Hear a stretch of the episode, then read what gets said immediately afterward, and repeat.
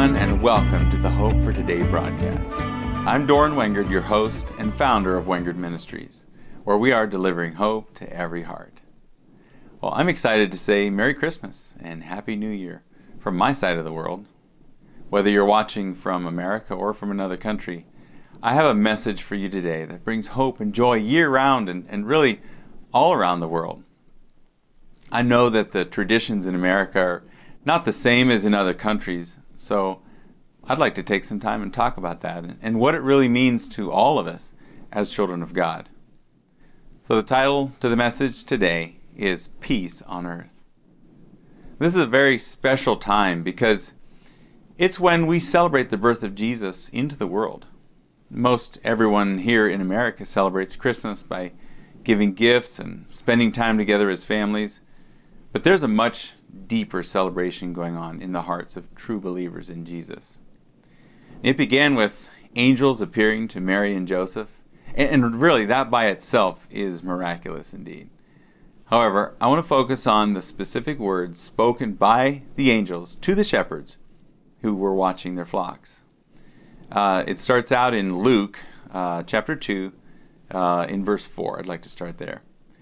Joseph also went up from Galilee out of the city of Nazareth into Judea to the city of David, which is called Bethlehem, because he was of the house and lineage of David, to be registered with Mary, his betrothed wife, who was with child. So it was that while they were there, the days were completed for her to be delivered. And she brought forth her firstborn son, wrapped him in swaddling cloths, and laid him in a manger, because there was no room for them in the inn. Now there was in that same country shepherds living out in the fields, keeping watch over their flocks by night. And behold, an angel of the Lord stood before them, and the glory of the Lord shone around them, and they were greatly afraid. Then the angel said to them, Do not be afraid, for behold, I bring you good tidings of great joy, which will be to all people. For there is born to you this day in the city of David a Savior, who is Christ the Lord. And this will be the sign to you. You will find the babe wrapped in swaddling cloths, lying in a manger. And suddenly there was with the angel a multitude of the heavenly host, praising God and saying, Glory to God in the highest, and on earth peace, goodwill toward men. So, what is this peace on earth, goodwill toward men, that the angels were talking about? We don't need to look very far to see that there definitely is not peace on earth. In fact, if we allow ourselves to focus only on outward circumstances, we might be tempted to believe that peace is not even a realistic expectation. This could even be in your own relationships or your finances or your health. So, where is the peace the angels were promising? Now, I want you to change your perspective and view the time of Jesus' birth from the point of view of God the Father Himself. What was he thinking and feeling? Could you imagine what was going on in his heart and his mind? It had been thousands of years since God had made a covenant with Abraham. And here were the events unfolding to bring about the fulfillment of that covenant. Even though I'm sure we've all had to wait for something to take place in our lives, there's no possible way that anyone can truly appreciate the anticipation that God felt as the angels announced the birth of his son into the world as a man. God had promised the fullness of blessing to come upon the descendants of Abraham. However, before that could happen, the law was given to Moses to demonstrate the utter hopelessness of the condition of mankind before a holy and righteous God. I know it's strange to think of it this way, but the separation of mankind from God had to be highlighted so that the redemption to God would be accepted. When the angels announced the birth of Jesus to the shepherds, they were not saying that there would automatically be peace from mankind to mankind. God was announcing that all provision has arrived to finally make eternal peace between God and man. This is why the verse says, Peace on earth, goodwill toward man. God had been desiring peace with men and women for generations and generations. And now finally mankind was, was standing at the threshold of this reality. God was saying this through the words of the angels to the shepherds. He was saying the time of separation is ending. The time of great grace has begun with the birth of Jesus. The kingdom of heaven has come to earth. From the beginning, when Adam and Eve sinned in the Garden of Eden, there had been a, a, a requirement for righteousness that could not be paid. The sting of death, which is sin, was upon every person born into the world because Adam and, Adam and Eve lost their right to immortality through the disobedience to God. The only way for that requirement to be paid was for a perfect human to be born and eventually to be killed as a sacrifice for all sin. At that point of sacrifice, the mortal human would put on immortality again, and anyone who believed could receive the payment of the righteous requirement. We are now walking in the reality of what happened when Jesus went to the cross as the sacrifice and payment for our sins. I'd actually like to, to go through some verses which describe what happened when Jesus was killed on our behalf and to remind you that we cannot separate out the birth of Jesus from his death and, and resurrection. I'd like to look at 1 Corinthians uh, 15, starting in verse 53. It says, For this corruptible must put on incorruption, that this mortal must, must put on immortality. So when this corruptible has put on incorruption, and this mortal has put on immortality, then shall be brought to pass the saying that is written, Death is swallowed up in victory. O death, where is your sting? O Hades, where is your victory? The sting of death is sin, and the strength of sin is the law. But thanks be to God who gives us the victory through our Lord Jesus Christ. Therefore, my beloved brethren, be steadfast, immovable, always abounding in the work of the Lord, knowing that your labor is not in vain in the Lord. So, verse 56 says that the strength of sin is the law. But in Galatians, it says God, uh, Christ has redeemed us from the curse of the law. In fact, let's let's look at that. Uh, Galatians 3, starting in verse 5. It says, Therefore, he who supplies the Spirit to you and works miracles among you, does he do it by the works of the law or by the hearing of faith?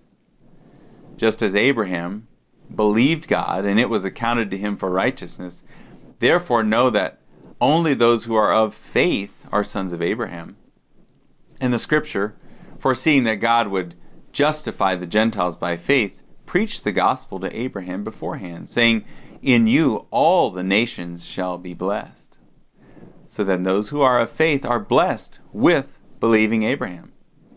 For as many as are of the works of the law are under the curse, for it is written, Cursed is everyone who does not continue in all things which are written in the book of the law to do them.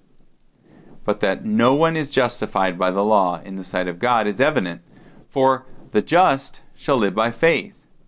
Yet the law is not of faith, but the man who does them shall live by them.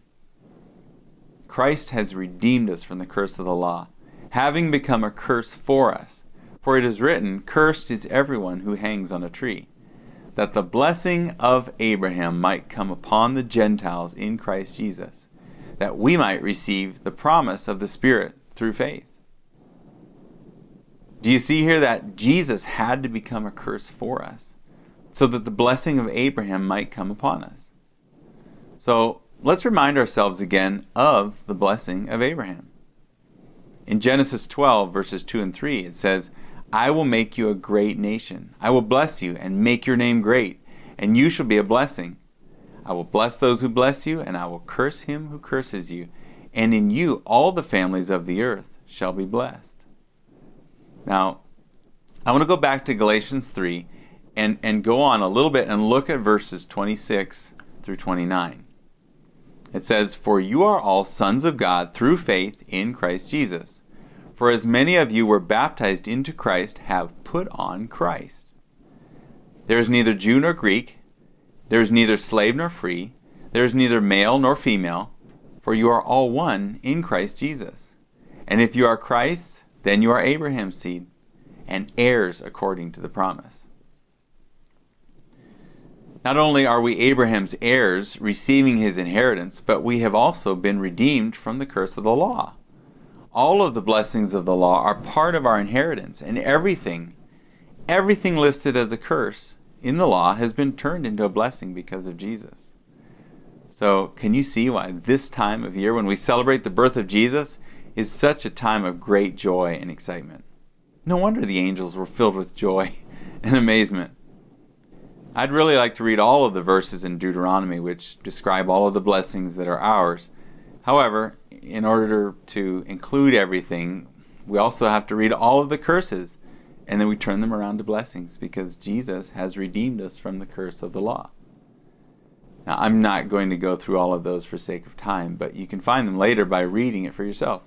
Just start in Deuteronomy 28. I've decided, though, to just go through them as a list so we can get a picture of just how thorough our God is in His provision of blessings for us. So, listen closely, look at it, and allow faith to rise in your heart. All of this has been provided for you and for me. Number one, God will set you on high above all the nations of the earth. You will be blessed in the city you will be blessed in the field. You will have perfect offspring. Your crops will be blessed. Your cattle will be blessed. Your flocks will increase. Your baskets and storehouses will be full of good things. You will be blessed in all that you undertake. You will have complete victory over all your enemies. Your land will be abundantly fertile and productive. You will be established as a holy people unto God. You will be a witness and an example to all people on earth. All nations will be afraid of you.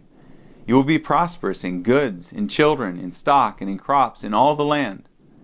The Lord will open to you all of his good treasure.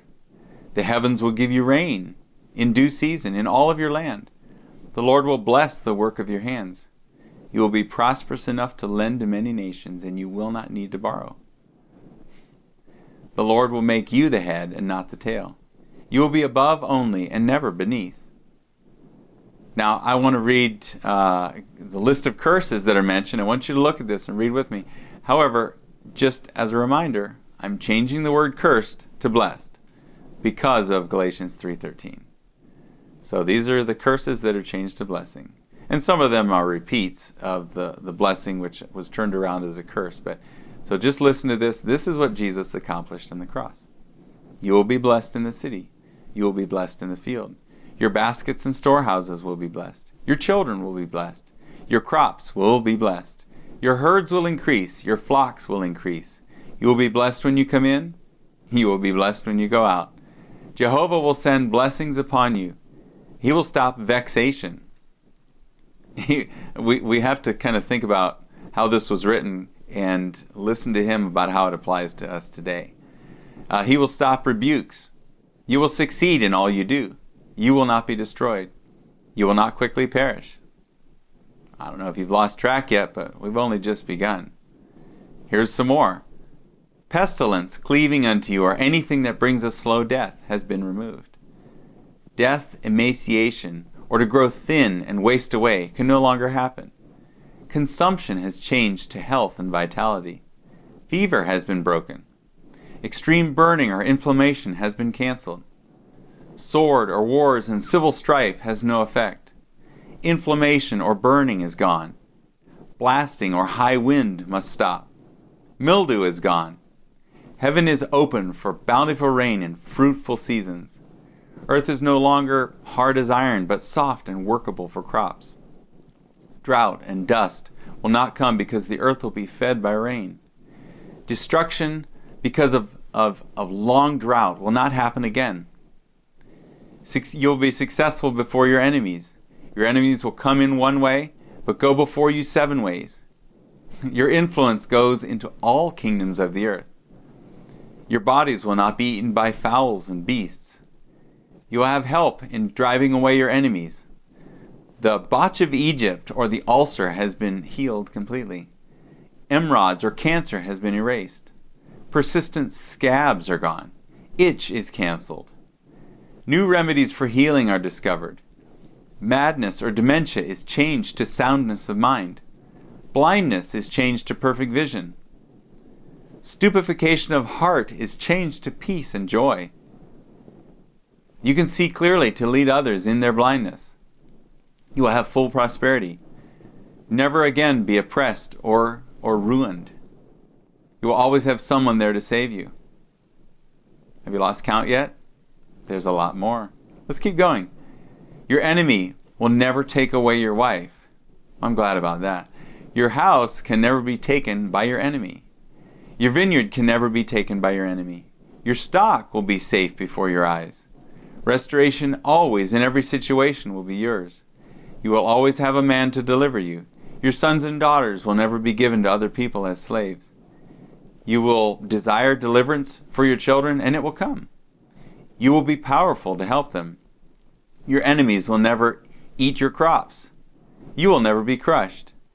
You will be full of peace and joy when you see your own helpfulness. You will never, never serve other gods or idols. You will enjoy your sons and daughters, and they will never become slaves of others.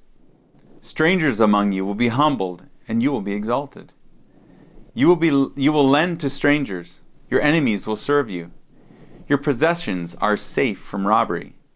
Nakedness is changed to fine clothes. You will never be in need. You will be in bondage to no one. You will have preservation of your life. You will have no war with foreign nations. You will have merciful treatment from enemies. Cannibalism is done away with. I'm glad about that. Famine and distress will never come. Men murdering close relatives will not happen to you. Women murdering close relatives will not happen to you. Great plagues of long endurance have disappeared from you. Sore sickness is gone immediately.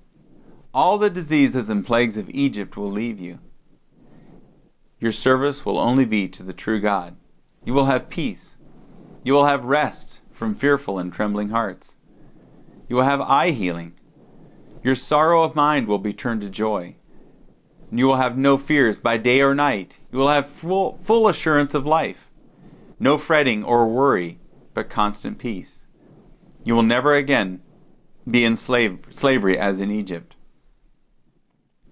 So be encouraged and reminded once again of the great grace and favor upon you because of Jesus. Think of it, all of the things that I just mentioned in those lists, it's all been accomplished. It's finished. It's a done deal because Jesus finished his work on the cross.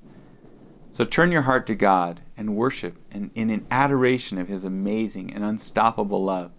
He has given all of himself to you for your restoration, for your healing and prosperity. Receive his goodness and allow all of the curses in your life to be changed to blessings. Peace on earth, goodwill toward men. God bless you and Merry Christmas.